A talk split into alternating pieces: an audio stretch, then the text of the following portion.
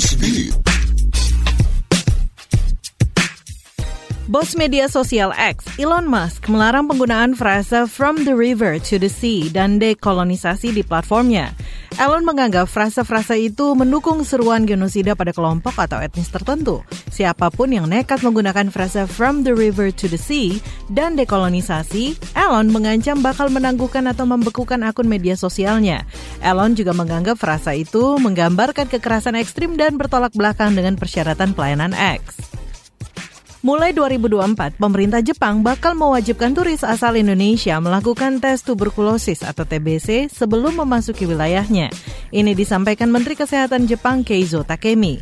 Melansir Asahi Shimbun, tes TBC diwajibkan bagi turis yang mengunjungi Jepang lebih dari 3 bulan. Tak hanya Indonesia, beberapa negara lain seperti Filipina, Vietnam, Tiongkok, Nepal, dan Myanmar juga diwajibkan.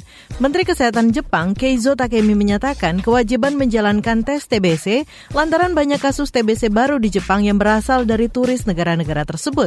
Pengetesan TBC bakal dilakukan di rumah sakit atau institusi medis yang ditunjuk oleh pemerintah Jepang.